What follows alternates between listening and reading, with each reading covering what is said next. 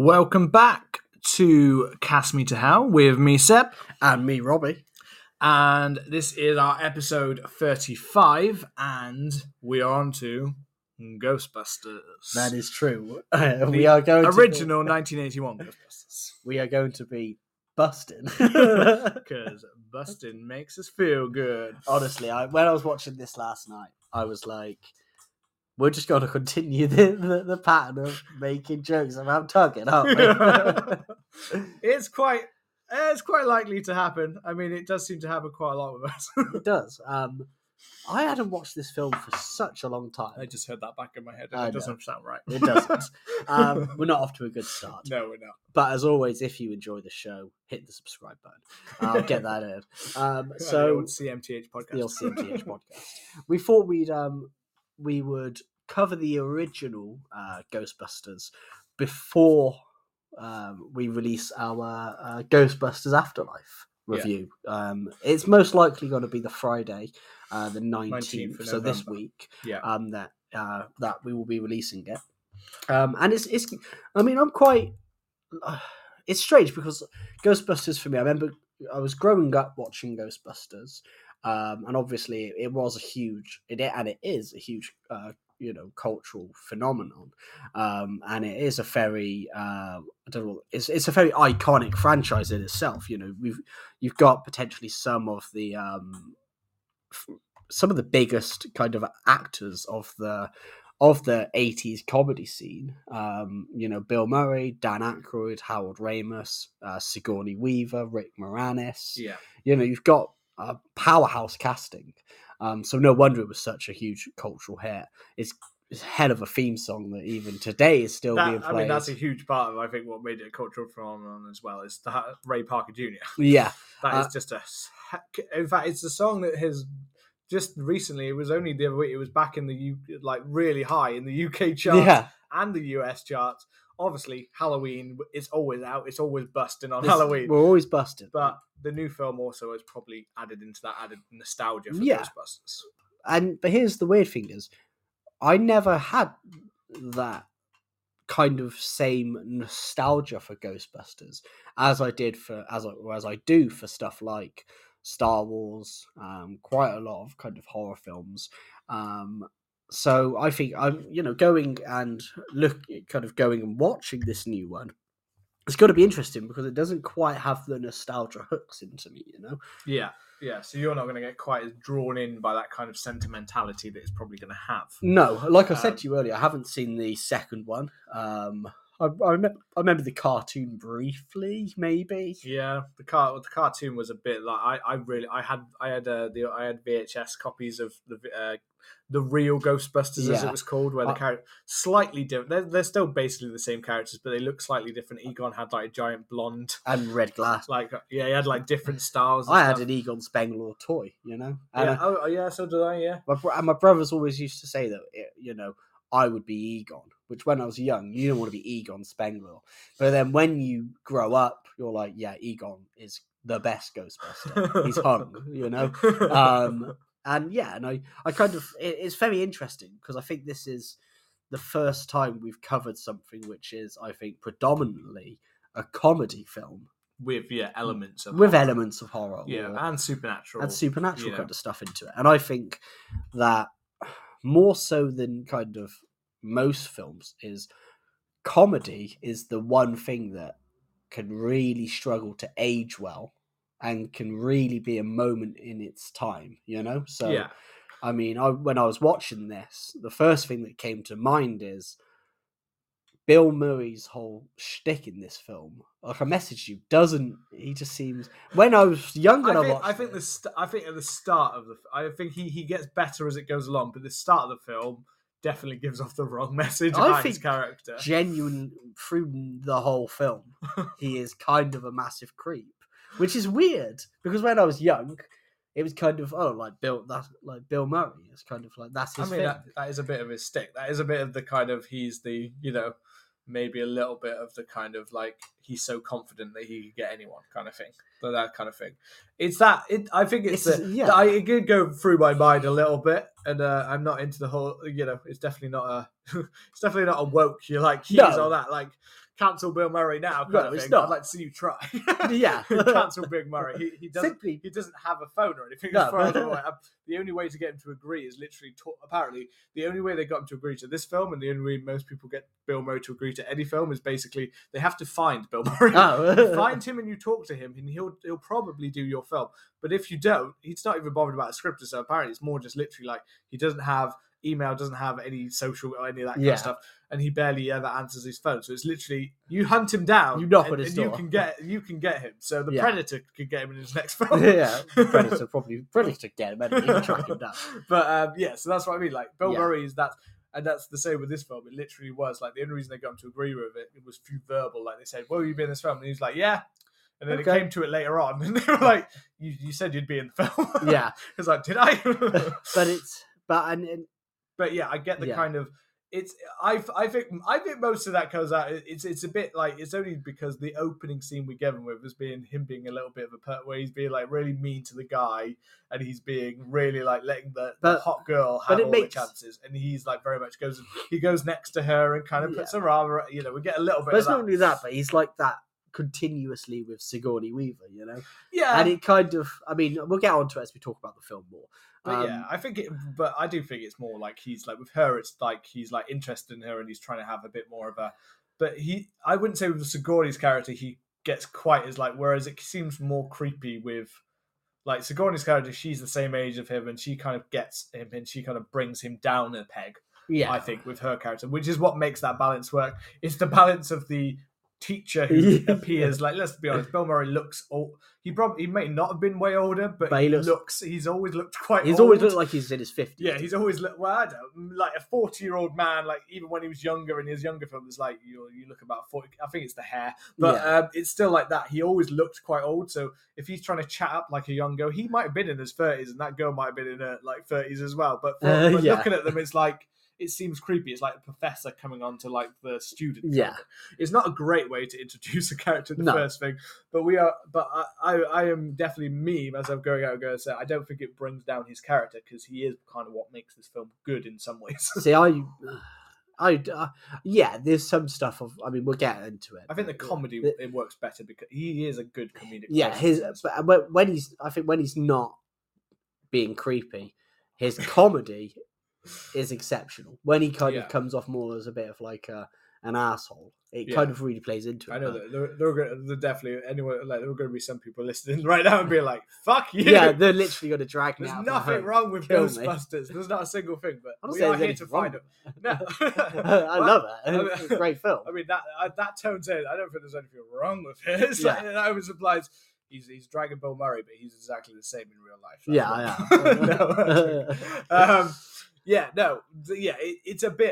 I do believe like it's a bit odd. I think it kind of calms down later on because he does like we have a Sigourney Weaver scene where she's literally like trying to get. She literally says, "I want you inside of me," and he is like pushing her away. He does make a joke, a quip, as if it's like. The more guidelines, but he's like pushing it. So I think like, but it's avoids that. He doesn't. He's one of those ones that like, he comes across creepy, but he doesn't act on the creepiness, and that's the main thing. Yeah, it's kind of like Austin Powers, isn't it? When Austin Powers doesn't want to shag whoever, Vanessa Hudgens. Yeah, it's definitely part of Murray's like stick though. There's even a bit of that in Groundhog Day. Yeah, isn't it? But I think getting into the film straight away, it is. I mean, it's definitely something that was prevalent in our childhood. I think because it was such a big cultural icon. And it's such a good impact. I think the opening of the film is just incredible. I think it sets a really creepy kind of vibe for the opening. Like I love that in the library. Yeah. I love that opening. I love the books moving behind it. It's so subtly done. It's almost the point where like it is right in front of you, but you could almost miss that you're like, if you're not looking like paying enough attention to it, it's almost you could miss all of the creepy things that are kind of going on around that lady going through. I just love that whole panning shot of her going through the library. She's oblivious to all of the things that are going on around her. And it's so well done, isn't it? Yeah, it looks seamless. It's like, oh wow, like I can't notice like any like where there'd be any like lines or anything like that. It's just literally like wow, like look at that, like visually it's such a cool opening. Yeah, and then when, you know, when we see the, we don't see the ghost, do we? But we see it kind of scare. Yeah, we see a little bit later the ghost, but we see the kind of purple aura on reflected on her face and the horror, and then as she screams, it kind of goes. And then we get the again. The theme is such a big part of this. Like every time it kicks in the film, there's no way not to be like there's no way not to be like, oh my god, I feel pumped a little bit. It is one of those songs. It's one of those. There are certain songs that just make. It's like Rocky, Eye of the Tiger. Yeah, it's like it's synonymous with that film. You know what I mean? It is pretty much one of the major things that you would know, and the second you hear it, you've got a link with that film. You know, there are just certain soundtracks that basically just, for me, there are certain songs that are so iconic to a film. This one, obviously, you can't not know what film it is because it's Ghostbusters. Yeah. And say Eye of the Tiger doesn't necessarily say Rocky, but again, it's like it's like Aerosmith, Don't Want to Miss a Thing, Armageddon. Yeah, it's like Celine Dion, My Heart Will Go On, Titanic. Sometimes a film can boost, sometimes a song can boost what that film has done. And all of those examples I've just given are all examples of where they've pretty much said, yes, because that song was such a big hit, it kept the film in people's minds and therefore made people actually want to go and experience that film again. I've seen literally like where it's talked about in studies where they said sometimes if you get the right song, it doesn't matter about the quality of the film you make. Yeah. Because that song will make people want to go, oh, I want to watch the film because I want to watch the scene when that song kicks in again. Yeah. And in this film, there are lots of iconic scenes where the Ghostbusters theme just starts kicking in and you're just like, I'm going for this. We're pumping. Interesting. We're busted. We're pumping. We're busted. And I think the one great thing is Ray Parker Jr., who obviously wrote and performed Ghostbusters, the song. He was a session musician for a lot of famous people. So he did Stevie Wonder. He did, I think he did Chaka Khan. He did a lot of kind of playing on people's tracks during the 70s and writing stuff. He had his own band. I think they were called Radio. And he kind of had some like relatively okay success with it. But I heard that he got really fed up with writing other people's stuff. And he was like, I just want to write one hit for myself. Yeah. And I want to be the one who sings it and I want it to be under my name. And he wrote Ghostbusters. Yeah. And it became, you know, it's like one of those songs. The music video for this is iconic. Yeah. Ghostbusters, with all of them dancing together, you know, along to Ray Parker Jr. kind of as his backup dancers, basically. Yeah. You know, that whole scene, even that's weird. It's weird seeing like Bill Murray being the one like jigging along in the background, like as they're walking down the street. There's memes out there everywhere. Well, Bill Murray looks so like he looks so in character that he just doesn't care about it, does he? Yeah. He looks so lazy doing it, you know. Yeah. And it's weird seeing Harold Ramis do it because like Harold Ramis was obviously an amazing writer.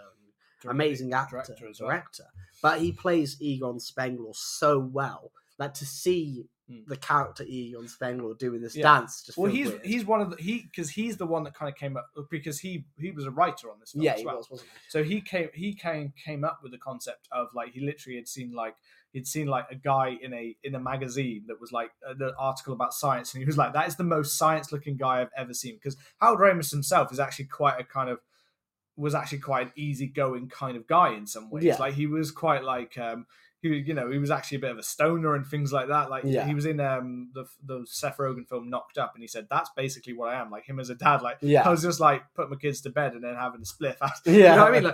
Like, he obviously had a very good creative mind, and like as we said, as a writer director, he directed some Groundhog Day. Yeah, directed that. You know, it's an absolute classic of a comedy. It's like probably Bill Murray's best. Yeah, definitely. Like outside of this, or there's a few other ones, but it's his best.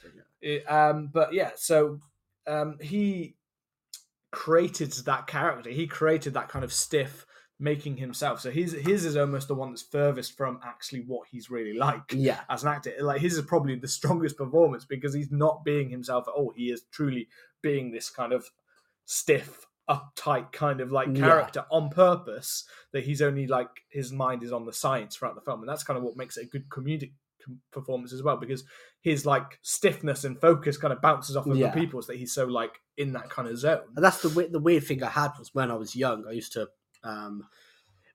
I used to find that obviously Bill Murray and Dan Aykroyd, I used to think that they were the funniest characters in this. And watching it again, I find that Egon and Rick Moranis' character, they're the funniest. Yeah. And I actually think that Dan Aykroyd's character is like really weak. Like watching it, I was like, Dan Aykroyd is like barely in this film. There's a part of the film where he goes, when he's like a background character. He just completely disappears for like a large chunk of the film, and then just comes back in a bit more towards the end. Because they're all like a specific, like obviously Egon's the brains, and Dan Aykroyd's character is the he's like the technician character. He's that like he's more like hands on than thinking side of things. Yeah. We know that Bill Murray's the mouth. You know, he's the talker, he's the seller. He's the seller guy. Yeah. And then obviously Ernie Hudson's like an add-on, which is very much sadly what he becomes in this. He feels like an add-on. He's always thought of the extra one because he is the extra one. He comes in later. It's really unfortunate as well. He gets put into the background.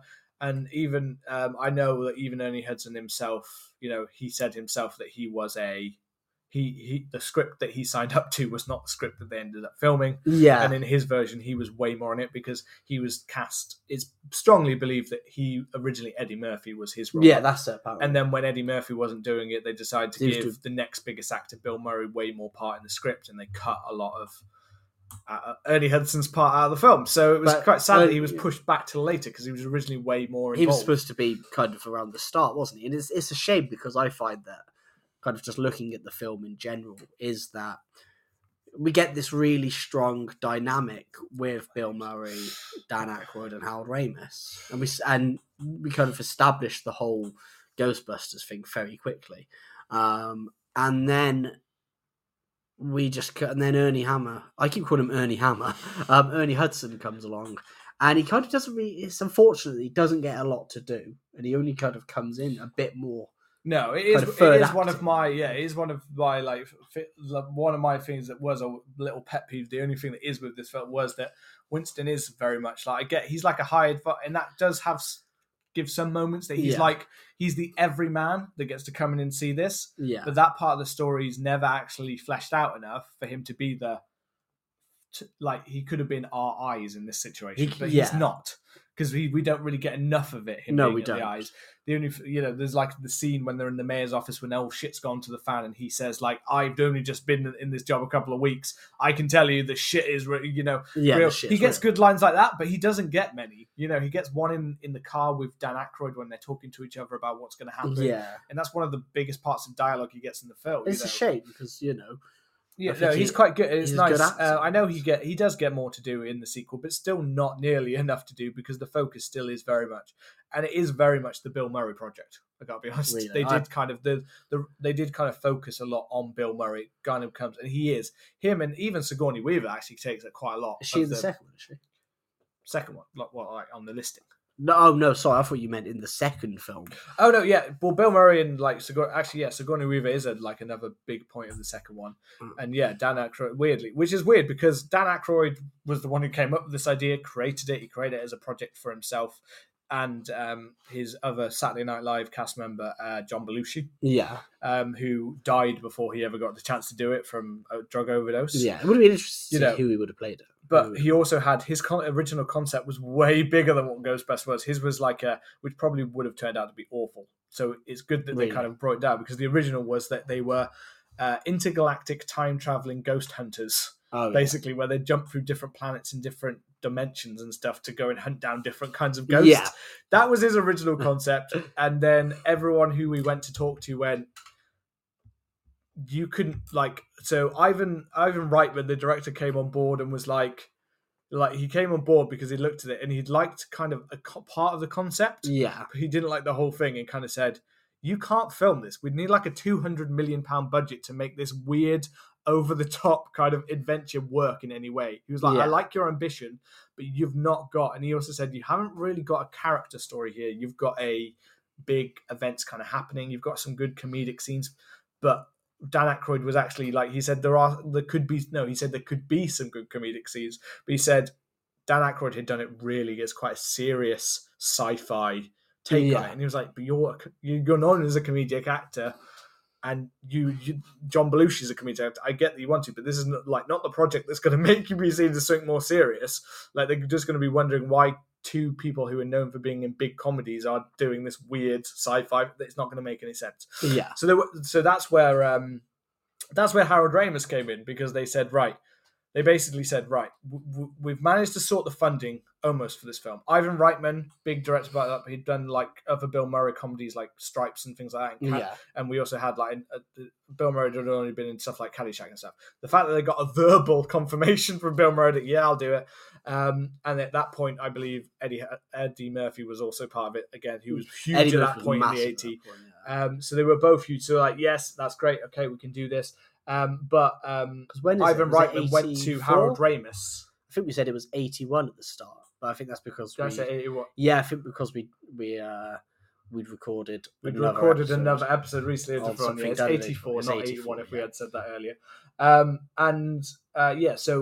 He brought in Harold Ramis because Harold Ramis had written some of these others and directed some other little bits by then. Yeah. And he said he had a good voice for character, and he'd already written for Bill Murray. So he brought him in and said, basically, right, you're going to take the ghost hunting part, but we need to bring it into New York where we could actually do film it, you know, for a reasonable cost. And we need to ground this in some reality kind of thing. We need to take all those crazy ideas and set pieces of different monsters and stuff and bring it into reality. And that's what he did. So Bill Murray, although he was part of the project the whole time, Bill Murray didn't really add anything to it because Harold Ramis said, I've written for your character before. I know how to write Bill Murray.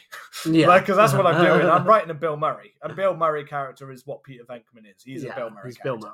You know, he's a Bill Murray. So he said, I could write your character for you. So a lot of the big concept ideas, the Marshmallow Man was always there. The Stay Puft Marshmallow Man was always there. Which, you know what I always thought it was? Michelin Man. Because we don't have Stay Puft. We don't have. I mean, I remember used to thinking that as a kid. Yeah, we have the. Actually, no, I think they do have that in America as well because I remember seeing it on there. The Michelin Man. There's a Family Guy sketch where Chris Griffin becomes like a gangster and he kills the Michelin Man by stabbing him several times. But he's like, he's really a tire. He's not a real person. So the Michelin Man does look quite similar to the Stay Puft Marshmallow Man. So that was when I was a kid, I always used to think it was the Michelin Man as well. But yeah, it had gone through quite a change. Eddie Murphy wasn't doing it anymore. They re-scripted. They decided to add more Bill Murray because that was what they asked for. But they managed to get a 25 to 30 million budget for it, which the studio weren't really happy with, but they were like, okay, well, you've had some big hits. We'll give you this chance, guys. And there is, it's got a lot of people on it. So obviously, a lot of the main comic actors that we did say in the leads, a lot of them were Saturday Night Live, weren't they?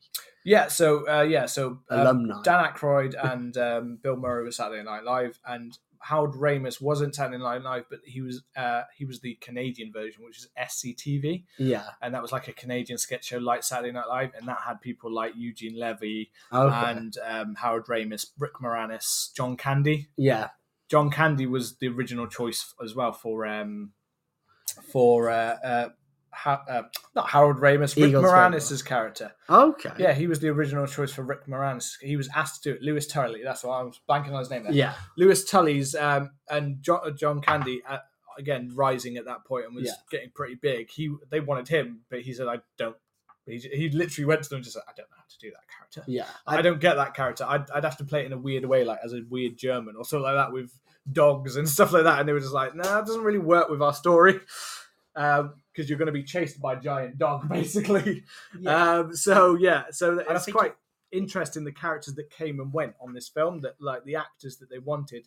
Obviously, they had to have people like backup. So, like Bill Murray's character, they're like, right, he said he will do it, but is he actually going to turn up to do it? Like, is he actually going to do it?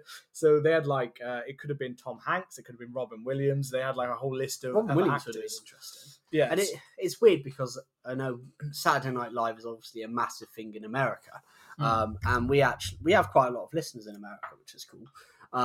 But Saturday Night Live isn't obviously a thing here. Like people have heard of it, but it's not something you can watch. No. Now you can watch it on, like, it's on like stuff like Sky and stuff now, actually. But nobody actually watches. But that's what I mean. It's not really like a major, like, not back then. Like, back then, this was like, Saturday Night Live was the cutting edge of like TV, American like TV, late night TV. And it was a show that wasn't scared to cover race and, you know, to cover, you know, all these different hot topics. And they'd go right to the neck for it. And they'd also be just stupid and goofy, and they were the first time of like a young cast having free speech when Bill Murray and Dan Aykroyd were on it. Yeah. Over time, it's kind of evolved and changed. You know, you can't say that, you can't do this. Yeah. It's not always like that, but that's what I mean. But back then, it was like most of the cast went on to big things because they were, and it was live and unedited. Yeah, and like that's why like Eddie Murphy became such a huge thing, because it was basically like. Eddie Murphy came in when like Bill Murray and Dan Aykroyd had left. Yeah. So the big players were gone, and they were like, "Who the frick? This is the only problem. They change over. They get a big like someone who becomes huge, and it's like, but when they decide to leave, who the fuck do we have? Like they have to hope that someone's going to replace them. And that's what seems to happen. And from my understanding, all Bill Murray. It was all Eddie Murphy. I mean, at that point, the '80s was literally Eddie Murphy, Saturday Night Live. Without him, it was like until that point they were losing. They were losing hugely because so many had left. Yeah. And Eddie Murphy just came in and fucking reigned supreme. Yeah. He could do whatever the fuck he wanted. He was offered every film under the, you know, he was the biggest thing. And the international appeal, that's why I said about, you know, UK specifically doesn't have Saturday Night Live, and none of these people were known for Saturday Night Live. What they were known for was the box office. Yeah, films, for those those big films that they'd like done or written or made. So, yeah. And even then, yeah, these are the big hitters. Like, these are some of the biggest hitters of comedies in the 1980s in this film. And Sigourney Weaver, who at this point, she did this film because she wasn't known for, she was known for being much more serious. She was known for Aliens. She was known for, like, characters that kind of went through, like much harder situations. She was known for being serious. Yeah. And she was one of the ones that said, I'd like to do this film. I want to do something that shows that I can more family friendly. She even added, because the script for the film was still not in place when they started rolling and stuff, which happens all the time, you know, in films and stuff. But, you know, that's a big worry for them when they're doing this. She's the one that came up with the idea that she should become possessed and be like a thing of Zool and all that kind of thing. So lots of the actors all got kind of a part to play in like how this film ended up being made. Even things like Annie Potts, who plays, you know, Janine in the film The Receptionist. She came up with her own like costume design and the big glasses and stuff like that, because she ended up one was there to tell her what to do. Does she end up getting piped by Egon in the second? Because it's clear. I'm pretty sure she's with Louis Tully. She's with Rick Moranis, character in the second one. Yeah, they're together. Yeah, I thought there was a big Egon vibe there. They never played for it, but yeah, Egon was going to be. I don't know if he dropped that pipe sometime. Oh, he must have piped. You know, he must have. It's Egon fucking Spengler. He must have had that busting to make him feel good. Yeah, he's going to give him a bit of busting. Maybe he did, but yeah, it's never really made clear. I don't know if he's what he is. Maybe he's asexual. I don't know. I don't know. A dude just nuts and goes, I think. But one of the things that I found really interesting, to swiftly move on, is there's some, like I said at the start of this podcast, that comedy always seems to be very much a product of its time. You know, if you look kind of mid 2000s, when your people such as your Will Ferrell and his era of Saturday Night Live. Will Ferrell. Yeah. I don't know why I said it weird. Ferrell sounded really weird. I don't know why I said it weird. But Will Ferrell and his kind of Saturday Night Live cohort, when they started to make these kind of a bit more out there kind of weird comedies. And then you had people like Seth Rogen and all his boys making the kind of stoner stuff. That was the kind of comedy of the early 2000s. The comedy of the, you know, the 80s was this sort of Bill Murray, Harold Ramis, these kind of, you know, Trading Places, all that kind of stuff dominated it.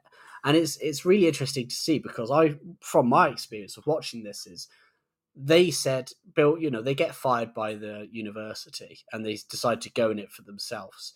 And that's 15 minutes into it. And I think the film itself is about an hour and 45 around that. So it actually gets into the setup of the Ghostbusters and into that very quickly. Yeah, yeah. You know?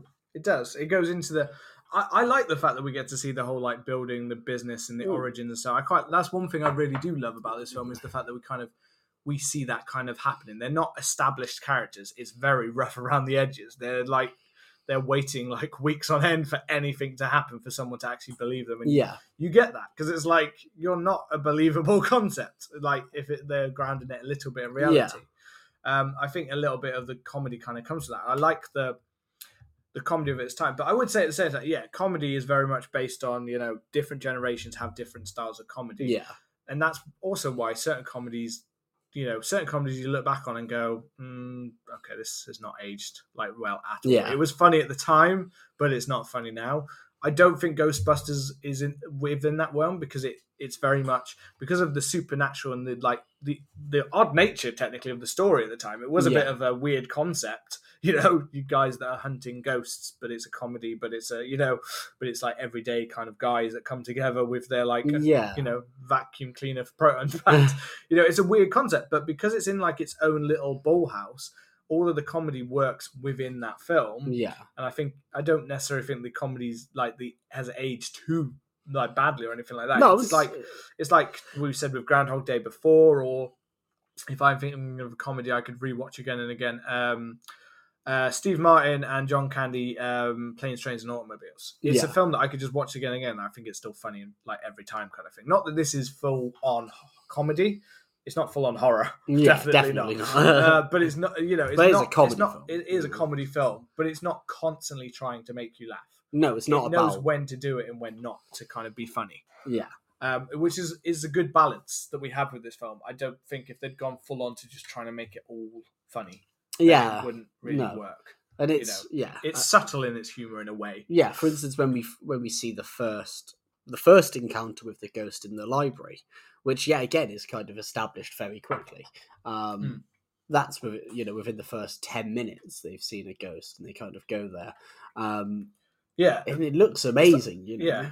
I was a bit like, when I rewatched this time, I thought that the first time they saw them, they were a little bit more phased, but they kind of went straight into like, okay, that's a ghost, and let's do this. What can we do kind of thing?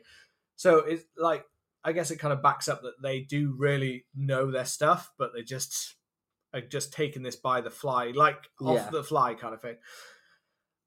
And one of the best things that I think about this film, and if I'm like talking about what I've kind of noticed in some of the thing for the new film, is that I think they are kind of borrowing from, is that like the way that they've approached the practical ghosts and stuff like that. Yeah. That one in the library with her turning from like reading a book with that purple aura around her. Beautiful shot, isn't it? And then she turns into that like screaming monster, but the kind of, again, stop motion, like kind of a kind of stop motion kind of, you know, little like animatronics or puppets to make that come to life is really, and I love it throughout the film. You know, this is something, part of the charm of the film is the set pieces where we get to see like the ghosts, and yes, they don't necessarily stand up to like nowadays, you know what I mean, but they are literally like, there is, you know, there's Slimer just eating out of the cart kind of thing. Yeah. You know, just going away at it. And you know that that's a puppet. You know, you can see it's like... But it's what adds to the charm of this film is those set pieces that they're done so well. You know, like the ghost, like getting all free and released over New York City and seeing it all, like, kind of flying around. Like, with that classic kind of where they're basically... You've obviously had to do, like, the film... you know, the film reel, and then you've had to add the image over the top of the in that classic editing style, instead of nowadays where it's just digital and then just plop that into there. Yeah. Then, you know what I mean? Like it's nice. There's something nice about that kind of old, you know, style. Yeah. You know, the practical effect way. Yeah. Instead of, you know, obviously for them, part of that was like, oh, this is the closest we've got to like computer generated effects, is adding these parts into these parts in that way. But it is a nice kind of way it goes with that. Yeah. So the story, because we've kind of skated around the story a bit. So they're creating the Ghostbusters. We have all the scenes where they create, you know, they get the hearse. Is it like, it's like a hearse? It is like a hearse. You know, that they kind of pimp out. And again, we get, like you said before about Dan Aykroyd kind of coming and going, like he gets the hearse and then he's kind of like working on that for a while. And we don't see him for a little while. We see him like working in the background. Like he doesn't have like tons of dialogue at times. No. But one of the coolest parts that happens very early in the film is with Sigourney Weaver, the eggs on the countertop. That's a cool one. Like, and that scene is played up a bit more horror than it is comedy. A lot, you know? I think because her character is very much like the you know, she is very much played as like the everyday character, the victor who's not part of this world at all kind of thing. They really do push up some of the horror elements. So the scenes we get with her in her apartment actually do get quite creepy and scary at times. So the eggs popping is just a really cool effect. Yeah, that's cool. You know, where you're just seeing them and you're hearing them sizzle on the side, you know, where they've kind of built that kind of heated countertop so that they can boil and burst. And then she has the whole fridge opening and we see the Zool and the dog, the gatekeeper. And the, are you the gatekeeper kind of thing? Zool. So then she goes over and we get Bill Murray straight away interested. Oh, woman. Yeah. As she's arriving. It is kind of Sigourney Weaver's character is the straight man to the Ghostbusters kind of thing. Yeah, she is. You know, where maybe we mentioned that Ernie Hudson's character might have been that. A little bit of that could have been that kind of character. He's not with them at this point. No, because it's not until we get the montage. And then they seem to hire him. But it could have been that Ernie Hudson. I think if he'd have been there at the start, maybe as soon as they start the Ghostbusters, he goes in. I think it could have been, he could have been the audience experiencing this with them, and somebody who doesn't believe in ghosts and doesn't do all of this experiencing it, as opposed to coming in later. And unfortunately for me, just feeling really tacked on because we've got this established group dynamic, you know. Yeah, we've had this. We've kind of a lot of it, and as in any classic '80s movie, you must have an establishment that comes with the montage of what's happened in the history. So we get all of the newspapers spinning and the front covers with the montage there and the TV advert, you know who you're gonna call, and we get the we are here for you, and we also get a weird scene in the middle of that montage with Dan Aykroyd where he's the ghost on the bed. And Slimer sucks his dick. Well, it's not Slimer sucking his dick. No, it's like a woman who's got like a white aura. She's like a beautiful angel-like woman who's like in front of him and like slowly goes down, and then like you see him go unzip and you see his trousers unzipped and his belt buckle come off, and then his eyes like turn like I'm getting sucked off right now. It's really weird in the middle of the montage. It's like and I heard that apparently this was actually a subplot that they cut out of the film. So a subplot was actually that Dan Aykroyd's character has some kind of odd relationship with a ghost, basically. Yeah. He has a relationship with that ghost that is kind of adds it. So this is where a lot of his plot kind of disappeared because they had a Slimer side. I don't know why you thought it was Slimer. That would be a very messy affair. That would be very messy. Two types. And also, Slimer has like a huge mouth, so... How big is Dan Aykroyd? We know Egon's home. But we've already. This seems to be a recurring thing in this episode. But it is. It's just this.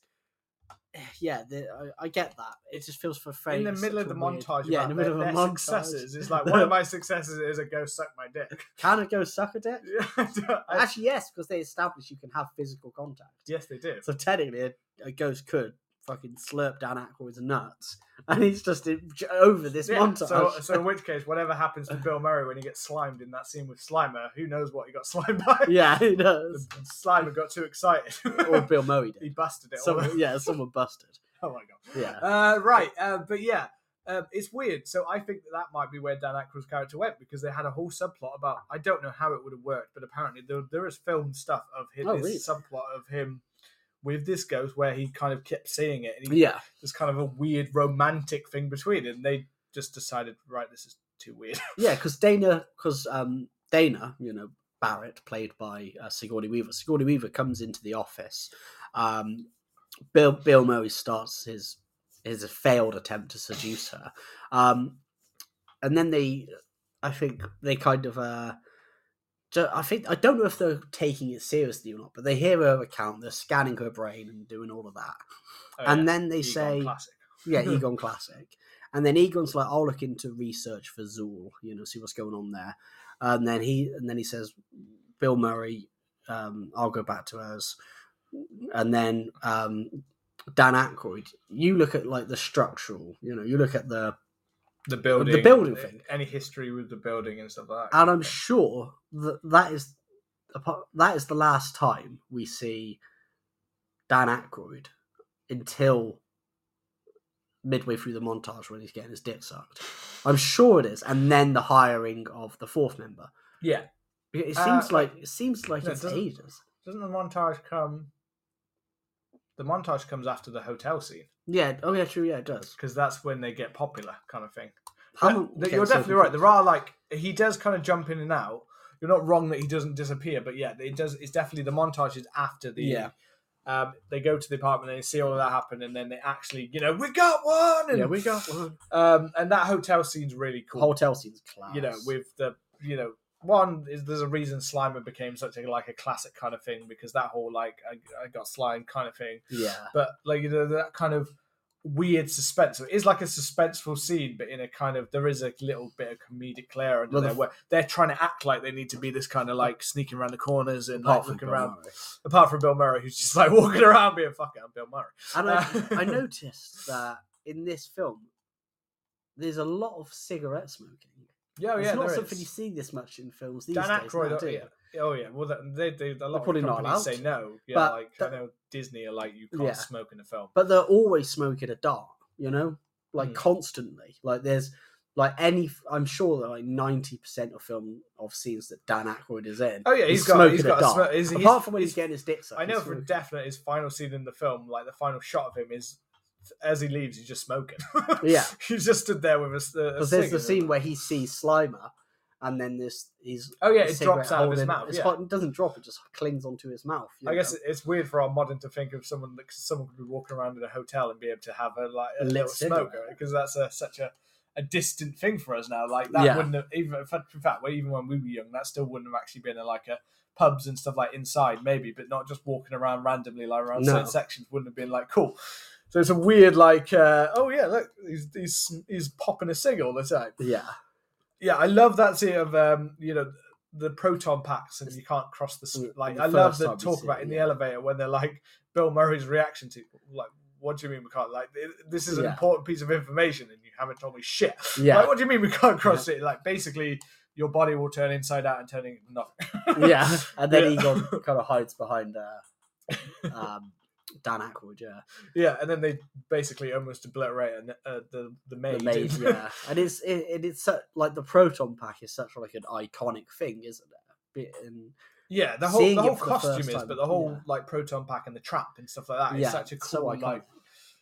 That's what I mean. It's one of those things where you brought something new into the, when everyone wanted the lightsaber, well, I'm sure after Ghostbusters, everyone wanted a proton pack. Yeah. Everyone wants that kind of piece of equipment. I know everyone wants on Christmas list this year, there's going to be a weird, because they've done a proper, Hasbro have made a proper replica, proton pack. Yeah. Which will not just, that's not made for kids. That's for the fucking adults who want to be I want a fucking proton. Yeah. I now running around you probably press a button and it puts a light in front of you or something like that. It just streams light in your face, but in there, but they'll be running around as if they're about to catch their own ghost. Yeah.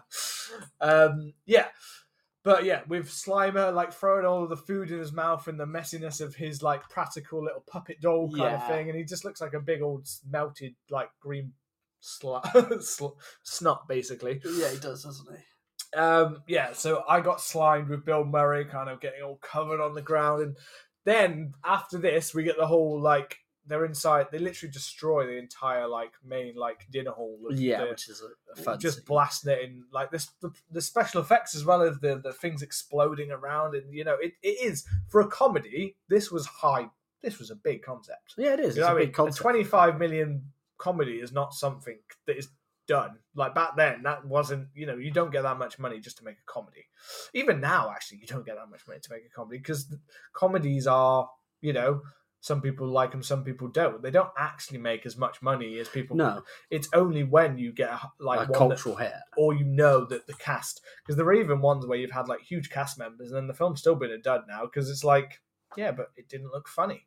You can put all the actors you want in it, but it didn't look good. You know what I mean? It has to be that perfect mix of cultural. But back then, you put that many actors in, and back then it would have been I'm seeing that film. Yeah, and try to thinking of a film which is just comedy, isn't action, because I know Kevin Hart and Dwayne Johnson do comedies, but they're high concept. Yeah, they're a bit more action comedy kind of thing. The one I can, the one the one that I think that's probably the highest concept for kind of just a comedy is probably This Is the End, the most recent one that I can think of. Yeah, with Seth Rogen in that. Yeah. Yeah, where they've got all the celebrities and it's like they're all dying. The end of the world. You know. It's quite a big concept for a horror film, comedy film to have. And most comedy films don't have these higher concepts, do they? They're often more intimate stories because that's the nature of a comedy. You know, Planes, Trains and Automobiles. It's just about a dude trying to get home for a holiday and he's with John Candy. You know. Yeah, if you're going high concept, you're normally bringing in another genre to mix in with it, kind of thing.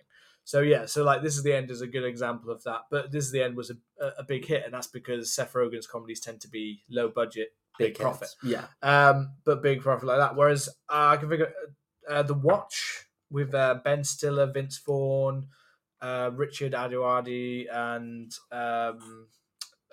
Jonah Hill. Yes. You know, the Alien one, which I quite like, but it was it was at a point when all of those stars were still pretty, big. Yeah. And it was like, this is them hunting aliens. So this could be, this is almost like a Ghostbuster thing. The film was a total flop. Oh, it's not actually a bad film if you've watched The Watch.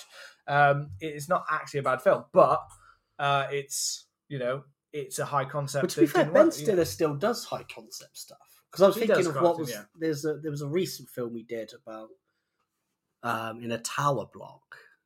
Yeah, with Eddie Murphy, that was it. Yeah, something Tower Heist. I think Tower Heist, which is in its quite a big. Yeah, that had quite a big cast and things like that. Again, I think it's more definitely nowadays. Star power doesn't work the same way it once did. Yeah, no. You can't just put them in there and just assume it's going to be a huge hit anymore. Like for some reason they just don't. And obviously it was the point with that one. Tower Heist, they didn't do as well either, but that's also the point where Ben Stiller, Eddie Murphy didn't have the same power they once had. No, you've got to. Eddie Murphy done a lot of. It was nice. The good thing about that one is it was Eddie Murphy much closer to he'd been in years in a comedy. Well, Pluto Nash, but he'd also before that he'd mainly just done kids comedies, which is like the furthest thing. If you went back to the '80s and looked at bloody Eddie Murphy, especially if you ever thought he'd go into mainly children's comedies, but anyway. Ghostbusters. But this is what I mean. This is like the archetype of a high concept comedy that kind of does it the right way. Yeah. It takes the subject matter of the ghosts seriously. Yeah. It's the characters' quirks that's funny. It's not even the ghosts that are necessarily meant to be funny. Slimer's got a little bit of comedy, but they don't even play the supernatural part. They tried to keep the supernatural part mainly as quite creepy or scary, or that they look quite frightening. They might do funny things occasionally, yes, but for the most part, I think that's what makes it work is the characters are quite serious about what they're doing, except maybe Bill Murray, who's always a little bit of a jokester. But everyone else is kind of taking this seriously. Yeah. If we had constant scenes where the ghosts were just making silly jokes and doing silly stuff all the time, and if we had constant stuff where they were taking the piss out of their own kind of scientific knowledge and what they knew, this film would not work. But it does. Definitely. Even when we've got the Twinkie scene, the Twinkie, there's like a 35-foot long Twinkie, that would weigh like 600 pounds, that's a big Twinkie. Yeah. They're using it as like that device, and some people could see that as quite funny, as a funny image kind of thing. But Egon's deadly serious in the way that he's kind of saying it. Like, he's taking it seriously. Like, he's just using what's in front of him as an example.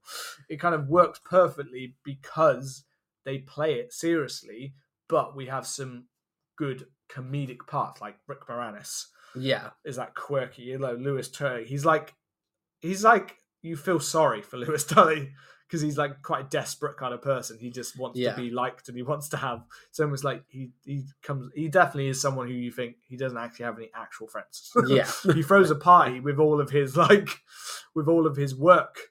the people that work that hire him as a accountant. Yeah. You know what I mean? Saying it's so he could do it as a tax expenditure when really he feels like trying to think of who Michael Scott, The Office. He's that character. He's the he doesn't actually have any friends outside of The Office, basically. He doesn't have any. So he's like, you kind of feel a bit sorry for him, which is why you feel sorry for him when he's one of the ones that gets. I used to think of this scene as actually more like, I actually used to always remember thinking that that character died, and I don't know why I remembered it that way. But when I was younger, I used to always think, because it's quite a scary scene when he's being like chased by the dog. whatever. Yeah, I'm calling it the dog. I'm trying to remember exactly what it's called. But yeah, when he's being chased, it's actually quite like a creepy scene because he. But I was trying to work out when watching it this time whether he's the only one that could see the dog, whatever people could see. I don't, because there's some things that go for this fear and there's some things that don't, that go against it. So, like he said, like in the apartment, we know that he can see it because he sees the dog and stuff, but all we see is people reacting when it explodes. Yeah. Like we see people reacting to something, but we don't necessarily hear them saying what they can see or anything like that. And obviously he says there's a bear and it bursts through the doors, but all again, we see reactions. But when we get to the restaurant window, you know, when he's, help me, we see him kind of hit the ground. There's nothing there. There's nothing there kind of thing. There's nothing there, but you see him kind of as if he's fighting. So it like, he's like going down to the ground. So I was there trying to be like, is he like, as in people in the building, like, can Dana only see and he only see and other people aren't seeing it yet because they're not kind of in that chosen. They're not chosen or in that position. They don't think that they're the gate. But the whole scene at the part at his party is just hilarious. Yeah, I don't know why. I just find it so funny how Rick Moranis' character is. Like every line he was saying, I was like the funniest lines in the film. I don't know why. I heard that the most that party scene was ad-libbed by him. He was just making it up. Like apparently, like it was meant to just be a party. It wasn't meant to be like a It wasn't meant to have that sad kind of. Oh, it's actually your people at work. Actually, technically, you're hired by these people. Yeah. Like that's kind of a sad element. But apparently, he just made that up as like and started introducing them as like, oh, this is they work for you know they've got this kind of bond. They're in a very good position and like all of that kind of. There's a weird, funny sadness to it. I was creasing because he was like, I have some of the like the salmon. It's from Nova Scotia. It costs $25 a pound. I can get it for $14 after tax. And then when he introduced the people, he was like, oh yeah. You know, this is Merle and Margaret, and you know he's a dentist, and she's like I don't know. I was going to say taxidermist. That's the first thing that came to my head. Yeah. And he's like, and they've got like a 240-acre land, and they've just they've got 2 years left to pay it off at 8%. And then he throws the coats on the dogs, and I just found it hilarious for some reason, you know. Yeah, no, I find it as well. I think his character. That's what I mean. There's something like funny in his desperation, almost in a way. Yeah. Like he's so like upbeat, even though you feel like he shouldn't be upbeat. Yeah, I even found it. I find it weird the people walking into it, like the idea that all these people that are like his clients. Like coming to a party and they all seem so like a lot of them seem quite like some of them look quite like bored, but some of them seem like that when those people walk through the door they seem really happy to be like, oh yes, hello. Like if I was for some reason going to that party I don't know why I'd go to that party. But like if I was walking in I'd be like, what the fuck am I walking into right now? I don't know, maybe people are just happy to go to a party these days. It could be. Yeah. These days or 1980 the old 84. But yeah, I think it does. I don't know whether any other people can see the dog or not. I'm not really sure. I know they describe the only thing that breaks the theory is that I'm fairly certain we have the guy, the guy who stands outside the doors to the hotels.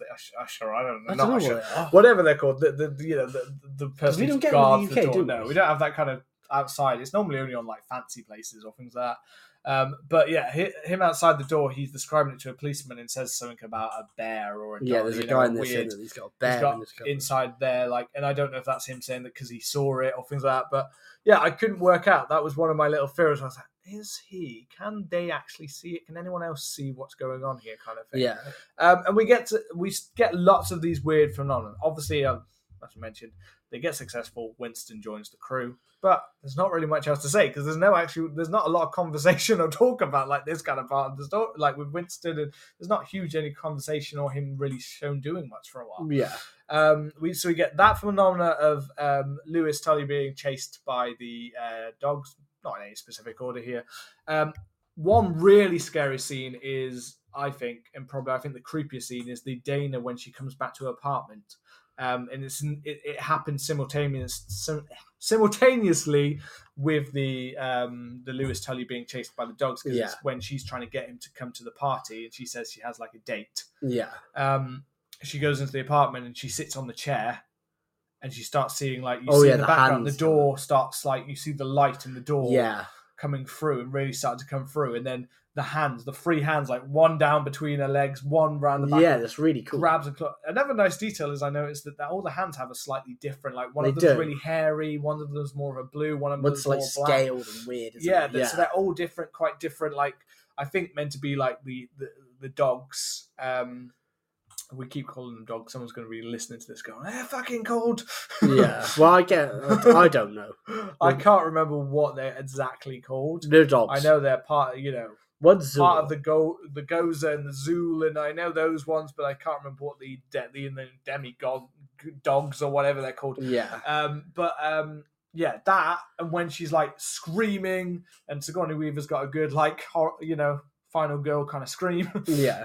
And then the chair turns and literally leads her towards the gateway. Yeah, that's awesome. With the dogs and stuff, and you see a little bit of glimpse Zool. Of are you are you the gatekeeper? And that's then followed by the scene with with Eddie Murphy.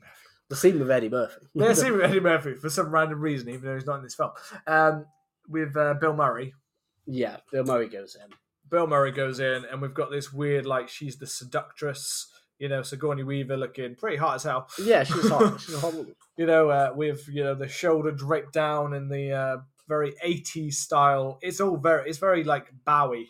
Yeah. The costume styles, even when we get to Gozer and Zool and the whole like aesthetic, the costumes that's wearing very like quite Bowie. Yeah, very. But yeah, she's there and we start getting the whole like she's literally like, I want you inside of me. I want to take are you I like the whole she opens the door.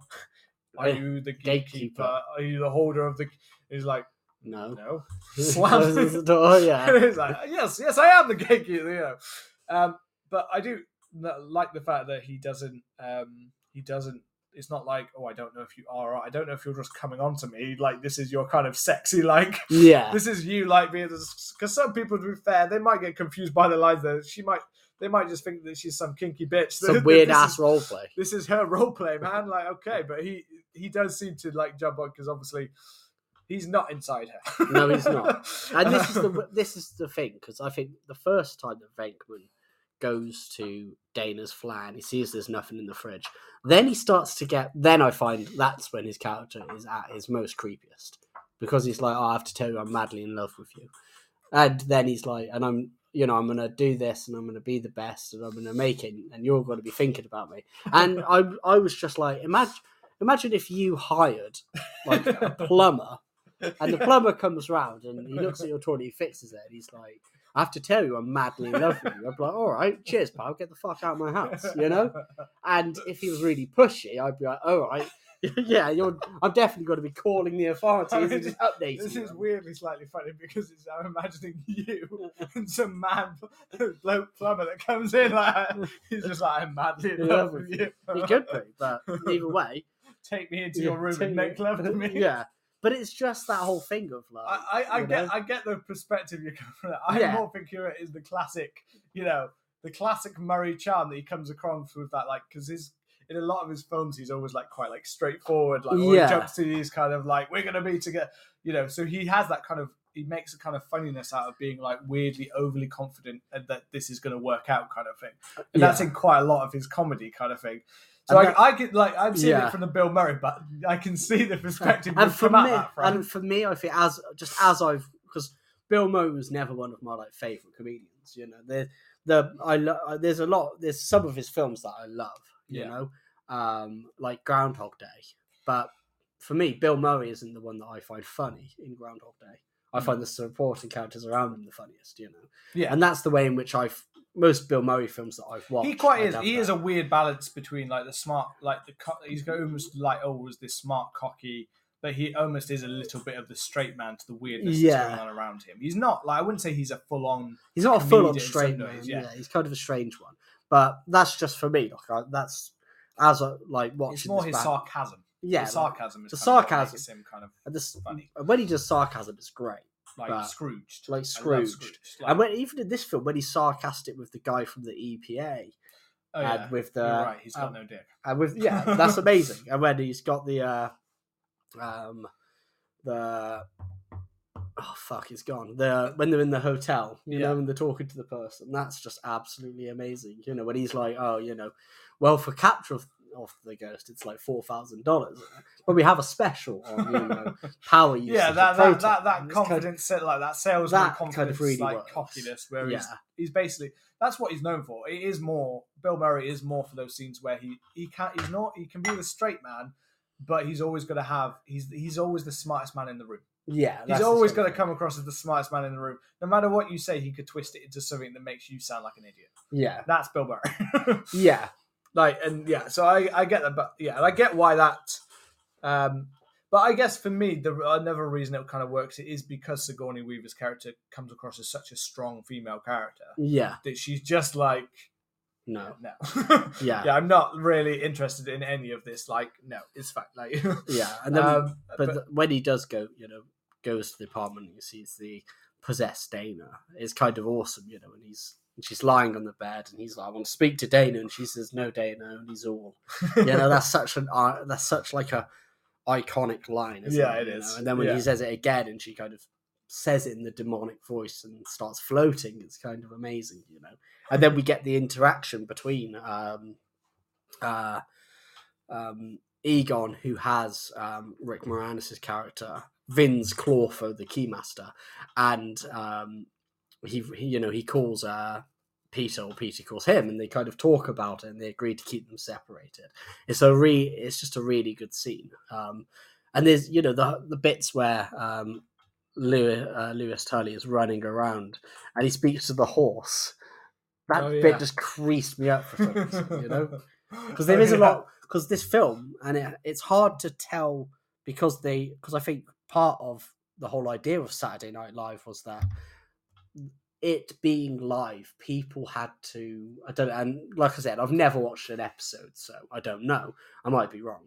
But people had to, because it was live, people had to do semi-improv, and people had to do this kind of stuff and figure out what works and what doesn't work in the delivery of that. And because it's live, you only have one chance at that. And a lot of this stuff, particularly, you know, Bill Murray's quite famous for doing kind of semi-improv stuff. Watching this film, it's hard to figure out what's improv and what's not at times. Oh yeah, definitely. You know? This film, as I said, like it was a quite unfinished, like it had a story, but it was quite unfinished in certain ways. So it's definitely full of improvisation. Yeah. I mean, but I'm fairly certain Bill Murray, half the time, I'm pretty sure one of the things Bill Murray's known for is not really reading a script properly and just making shit up. Yeah, that's surprising. You know what I mean? And it's not just him. Like, as I said, like Rick Moranis as well and Sigourney Weaver all did a lot of like improv in their kind of stuff that they were going to do to try and make him more what they thought made them more interesting characters. Yeah. It obviously worked. Like Sigourney Weaver, literally until she was about to film, like her character was a dancer, not a musician, like she is in the film. And she said, well, a dancer just makes me sound like I'm fucking a dumbass who's come to help them. Like that changes my character. If I'm a musician who's then brought into this world, it takes me even further away. I'm not someone that Bill Murray's character can just get into bed with. Yeah. Whereas in him, the dancer was more like, yeah, that probably sounds, I don't know.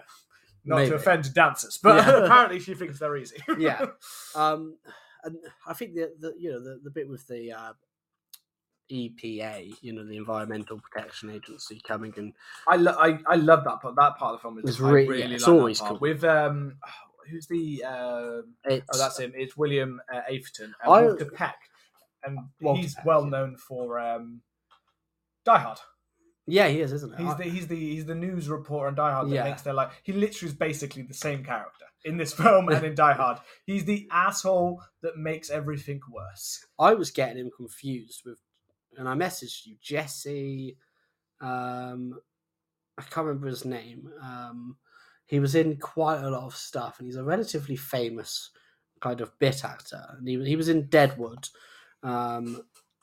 And he was found guilty of diddling and having child porn and stuff like that. You said to me yesterday, someone was a diddler, and I was like, I don't think there is anyone called Jesse a diddler in this. I don't remember a diddler who's in this film. You just really throw me off right now. We're recording right now, and there is a leather face mask on the table, and I keep looking at it because it looks significantly quite creepy with its mouth open. Yeah, it's like dead eyes staring at me. That's who I thought it was. I thought it was Jeffrey Jones who played that character. Jeffrey Jones. Because who's a diddler? Yeah, but Jeffrey Jones kind of played Ferris Bueller's Day Off and stuff like that. He plays a very similar stuck-up kind of character who makes the character's life really hard. Beetlejuice, he plays the same kind of character. He played and very known for that. Yeah, so very known for William After is very known for his in Die Hard and in Ghostbusters. And yeah, you're right. I do remember Jeff. What is it, Jeffrey Jones? So I always thought it was him who played it. And yeah, Jeffrey Jones was arrested for possession of child pornography. And it was quite controversial because obviously he's registered on the sex offenders list, but he still continued to kind of get work after. And I think one of the most controversial things was that he did go on to Deadwood. And then when they made Deadwood the movie relatively... long time. It was like 50 years later. It wasn't 50 years later. It was like 15, not 50. Yeah, it was a good chunk of time later. There was only a year or two ago, I'm pretty sure. Yeah, there was a lot of kind of it was 2 years ago. There was a lot of stuff about him coming back and a lot of controversy about that.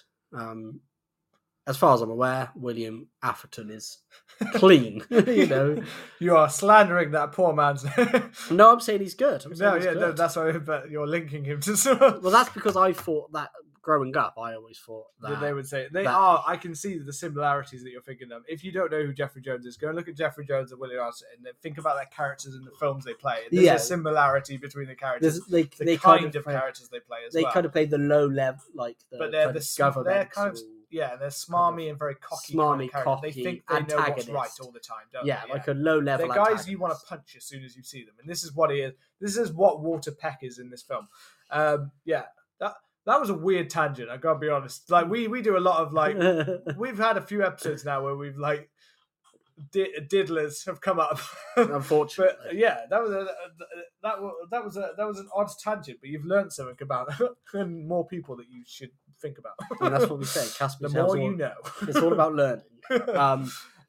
But the scene with the EPA is great because, they're saying about it and then there's the... But literally, this is like turning off a nuclear bomb and thinking it's not going to go off. Kind of thing. And then there's the everyman who's, the government worker who's kind of like doesn't want to turn it off. And he's like, sure, the policeman's kind of there. And they're all, and it just is. But it is like this Walter Peck is just the guy that straight away, you just look at him and he just oozes that kind of, you are an asshole. Like, you don't give a shit. You're not listening to what they're saying. Because obviously Bill Murray's character earlier was really like sarcastic with him.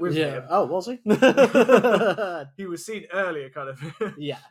When he like denied him to come into this. So it's interesting like now that they're like, you can't do that. Egon's like, like just stepping away and they're all there like, no, you can see them edging towards the door like, shit, this is about to go really, really wrong. And then that leads to that awesome scene of they're all legging it out of the Ghostbusters place, but the fire station basically, as the explosion goes off and the hole in the roof. And that's when you see Zool, Sigourney Weaver's character, kind of her eyes open like, this is the event they've been waiting for, all of the ghosts to be released. And you see them across the skyline and you see like clips of like the ghosts doing crazy stuff, like bursting out of the hot dog vendors, trying like Slimer eating all of the hot dogs. And all, the creepy behind the bar, the creepy like ghost that appears like behind there, who I did see in the trailer for Afterlife. So some of the ghosts are definitely back in the new one. The taxi driver is a really cool one. Oh, yeah, that one's cool. It kind of comes out of the sewer and into the taxi. Yeah. I always thought that was always my favourite one, the barman. That's. So you get all these really cool visuals. And then you get the whole, where they're all trying to talk to it with the mayor. And he's like, what the hell are we going to do? We can't, like, we don't want to panic people and stuff like that. But they're like, this is like... Yeah. After that was the conversation with Dan Aykroyd and with Ray and Winston. So Dan Aykroyd and Ernie Hudson in the car when they're literally talking about the Bible.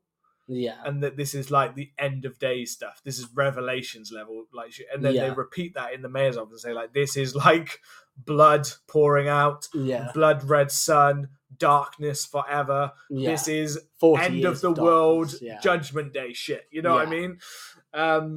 And they're like, what can we do? And then this is when we get to what's the really cool bit, because I just love it when we kick into the whole they're on their way heading towards the building kind of thing. Yeah. And you get the kind of music pumping in and the Ghostbusters tune starts to rise.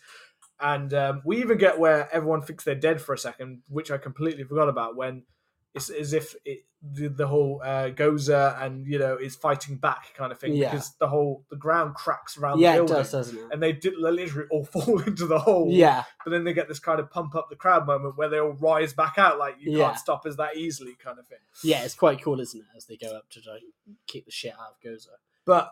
This is when we're actually up there on top of the building, this is when we get some of the most iconic lines and the most iconic moments. Yeah. We've already mentioned, but, you know, this is the whole, they see Zool, you know, Dana is like inhabited by Zool, but we see they're standing on the roof. You've got, you know, is it, the gate, you know, they're asking about the Gatekeeper, but we have the Gozer who's standing there on top of the, telling them everything that they're doing, and that there's no way that, you know, they're going to be able to stop what is about to come kind of thing. And they're all stood there with the, you know, they're stood there in full uniform. That's like one of the most iconic shots where they just stood there in a line together, full uniform, with the proton packs, with the kind of purplish creepy aura around them.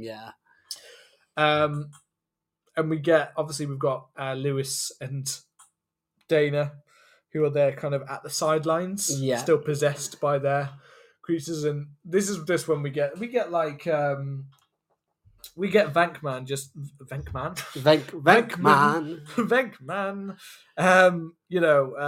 Just going into sarcastic overload with the demonic creature. Yeah. You know, this is from another realm, and he doesn't seem phased at all. You know what I mean?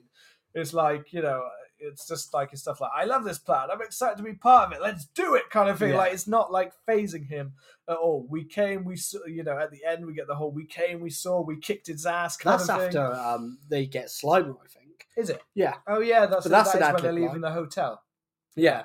So I've actually got a list of the ad-lib lines, or some of the best ones. So one of them is when the Stay Puft Marshmallow Man comes and it says, nobody steps on a church in my town. Yeah. Let's show this prehistoric bitch how we do things downtown. Human sacrifices, dogs and cats living together, mass hysteria. Well, why worry? Each one of us is carrying an unlicensed nuclear accelerator on his back, which is great. Yes, it's true. This man has no dick, which I don't know how you'd be able to keep a straight face if that was, you know, ad-libbed. Sounds like you've got at least two people in there already when... Dana says, I want you inside of me. You know, it's just, we came, we saw, we kicked his ass. It's just like these and that's what I mean. It's kind of hard to know what is ad-libbed isn't. Like, isn't. Yeah, obviously sometimes they're ad-libbed and then they all do break, and then that just means they go like, right, that was fucking funny, do it again, kind of thing. Obviously sometimes it goes from there. But I mean, let's be honest. The most iconic part of this is when she says, you know, that whatever their deepest is what will kill them, basically. Yeah. Whatever comes into their mind is basically what will kill them. And this is the most iconic, you know, it includes like, when Ray, like when she says to them that are they the Gatekeeper, like they're the god, and Ray basically says no. And then Winston's classic line is, Ray, when someone asks you if you're a god, you say yes. But this is when we get the whole, don't think of anything. Clear your mind. Don't think of anything at all. And then it's just, you just see Dan Aykroyd's character in the background, like slowly, like slinking away, like he's already thought. You start to hear a booming sound in the background. And they all say to each other, like, nope, nothing. No, Egon's like, my mind is clear. Yeah. And then we start to see something in the distance getting closer and closer, which is very cool because they had to build like a whole, like they all had to build like a whole like set, like the size of a to be able to do that, so that someone could be like in the costume kind of thing. They had to build like a cityscape for someone to be able to walk through the kind of like thing. Like Godzilla stuff. Towards, that kind of stuff. And then we get the Stay Puft Marshmallow Man, which it's the most iconic. Like, it probably is in my head the most iconic kind of like of the Ghostbusters. I think Marshmallow Man. Yeah, I'm sure it was on a lot. And that's obviously promotional the step material. On the church bit where you say, yeah. There's a lot of DVD covers as well. You know, I remember seeing a lot of VHSs where it was either the 4 Ghostbusters. It was weird because sometimes you would get the 4 Ghostbusters, sometimes you would get the 3 Ghostbusters. Yeah. And then sometimes you would get the 4 Ghostbusters and the Stay Puft Marshmallow Man. It was kind of weird. Yeah. It's quite up, but yeah. Well, we know how iconic because the new film uses the Stay Puft Marshmallow Man in a new way. But I know nothing. Not a giant one. Oh yeah, I've seen little ones. Little ones. You know, the classic thing. It's nowadays it's a classic thing. If they like something originally, well, then they'll like the little cute version of it. Yeah, they'll like it. That's what the new one's playing with is the mini Marshmallow Mans. Yeah. The little mischievous, almost like getting up to little gremlin kind of mischief kind of thing. Naughty. Playing with Paul Rudd. Naughty boys. Marshmallow in there. Roasted. Yeah. Roasted. They spit roaster. Yeah. So we get that whole... that sequence actually plays out a lot quicker than I thought, though, because it kind of gets towards it. And then they go straight into like blasting him. Yeah. And then we're literally coated in the marshmallow goo that's left over, the delicious marshmallow goo. Well, they cross the streams, don't they? Yeah, to try and destroy him. Yeah. And it works. And they don't get obliterated into pieces. Yeah, so like that's a huge part of that playing out. But in terms of Ghostbusters as like a whole, thinking in my mind kind of thing, what happens, you know,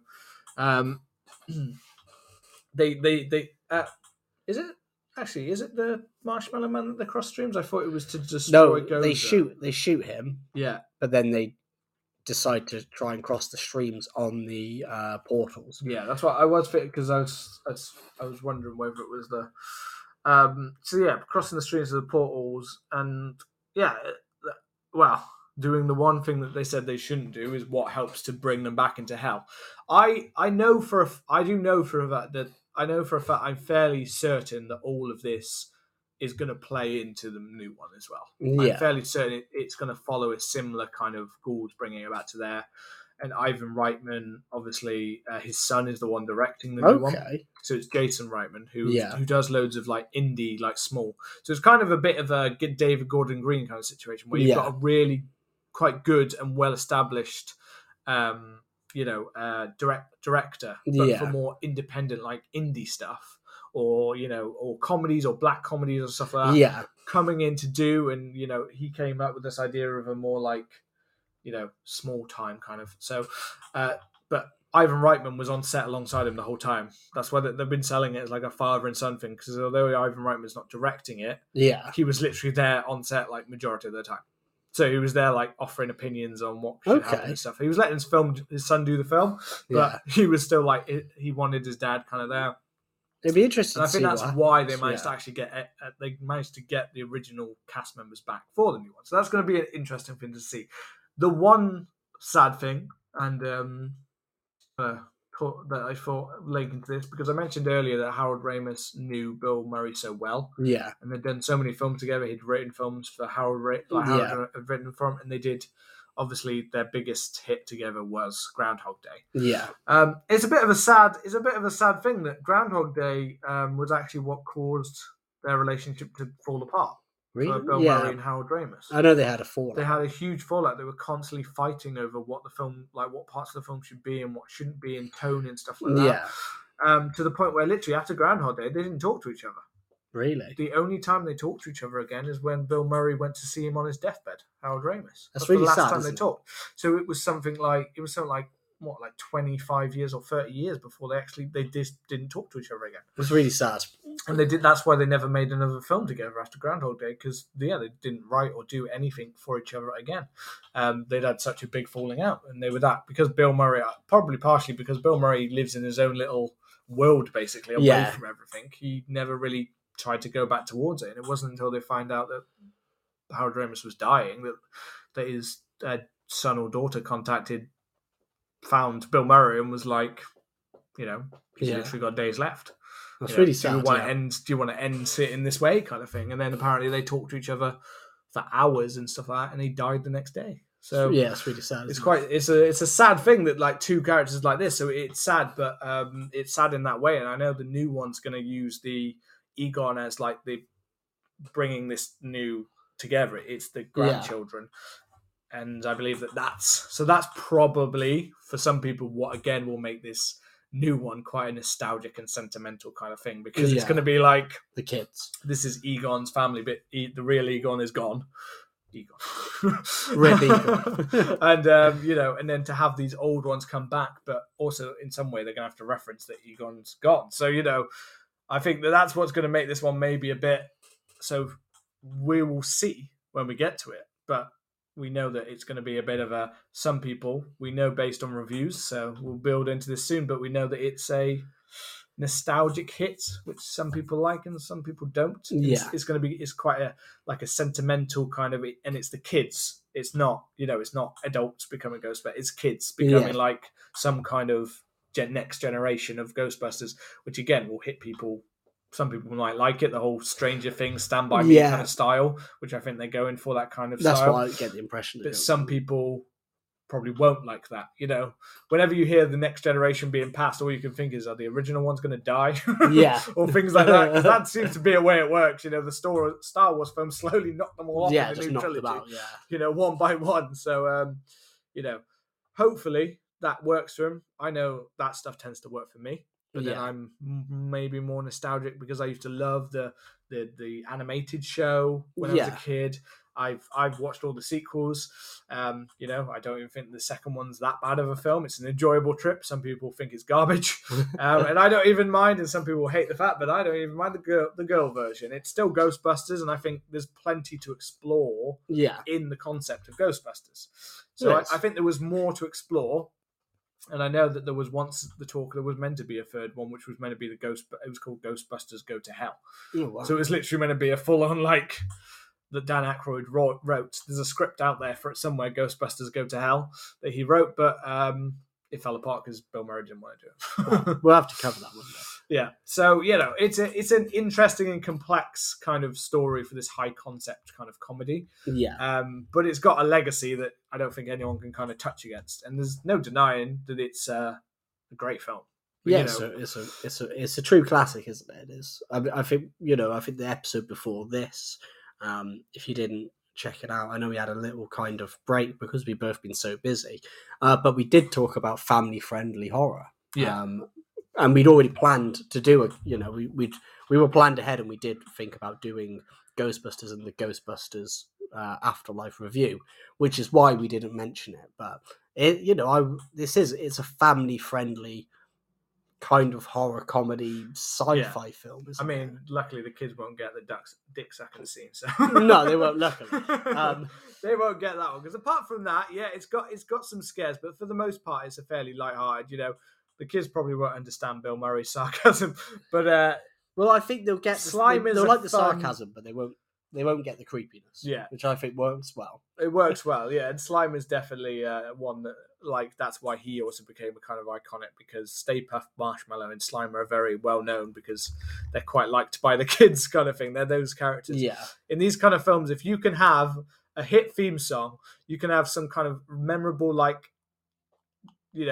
made up characters, things like that, like a Marshmallow Man, or like we have nowadays, we have our Groots or our Gremlins, or all those kind of things. If you can make those, have a hit theme song, and then also have funny and have a story that makes sense, then that you're going to become a cult classic. Yeah, just like this one. It is, well, I say cult, but it was bigger than that. It's bigger than cult, isn't it? It's not a cult classic. It's a box office success. It was a huge. It was a big success. It made 280 odd million, I believe.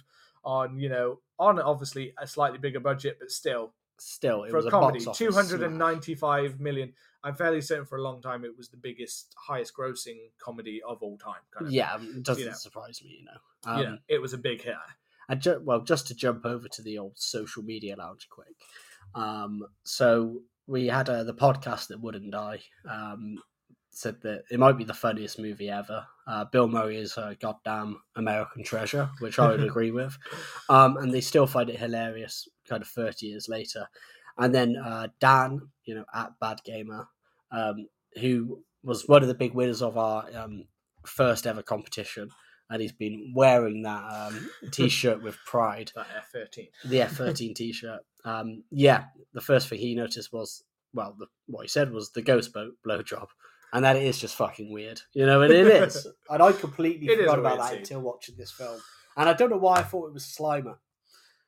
You know, I think I looked away briefly whilst that montage was playing. Yeah, I think so. I looked back and saw like Bill Murray getting his dick sucked. It was like, okay. Yeah, it was quite a beautiful, like angel-like looking ghost. So it's kind of funny the fact that you were kind of willing to. Yeah, they, for some reason Slimer sucks. Yeah, Slimer sucks Ray's dick. For some reason Slimer escapes and sucks and has to suck a dick. He's hungry. You know. Ray, that demon. Yeah. His subplot was about him making love to Slimer. Yeah. You're the first ghost we caught. You're the one I keep and make love to in my dungeon. Yeah. Well, that's Ghostbusters. That's Ghostbusters. Well, I mean, I hope you've enjoyed the show. If you're a Ghostbuster and you're looking forward to the new film, come and let us know what you thought of the episode, the film itself, and your thoughts, predictions for the up-and-coming Ghostbusters Afterlife, which we will be dropping our review on this weekend. We're over on Twitter and Instagram at CMDH Podcast. And as always, if you've enjoyed the show, leave us a lovely little review and hit the subscribe button. And we will see you next week.